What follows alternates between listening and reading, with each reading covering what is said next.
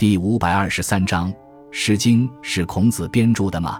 《诗经》又称《诗三百》，是我国第一部诗歌总集，收集了从西周初期到春秋中期的三百零五篇民歌、庙堂宴饮乐歌和祭祀乐歌。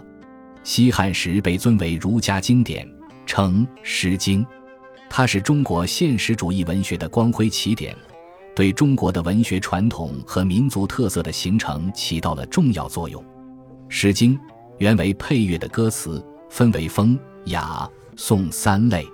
风，周朝诸侯国地方乐歌，故而又称国风，共一百六十篇，大部分是当地流行的民歌，小部分是贵族作品，包括周南、赵南、北风、风、魏风、王风、齐风、魏风、唐风、秦风、陈风、贵风、曹风和宾风。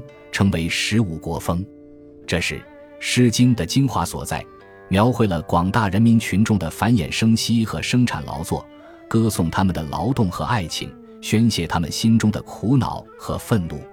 雅本意为正，指的是周朝宫廷宴会或朝会时的乐歌，可以分为大雅和小雅。大雅是贵族文人的作品，有三十一篇。颂的意思是舞容。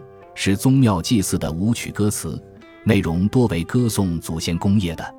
周颂三十一篇，鲁颂四篇，商颂五篇，共四十篇。《诗经》收集了从西周初期至春秋中叶约五百多年的诗歌，全面展示了这一时期的社会生活，反映了中国奴隶社会从盛到败的全貌。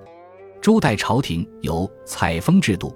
即派专人到民间各地搜集民谣，这些集中起来的民谣和统治阶层在祭礼、庆典、宴会或其他仪式上演唱的歌曲，据说共有三千多首。后来经过孔子的系统整理和编定，保留三百多篇。这就是现在我们看到的《诗经》一书。关于对《诗经》内容的理解，众说纷纭。孔子、毛诗以及后来的大理学家朱熹。解读各不相同，给后人巨大的思考空间。《诗经》中诗歌的表现手法有赋、比、兴三种。赋指的是描述事物，比指的是比喻，兴指的是联想。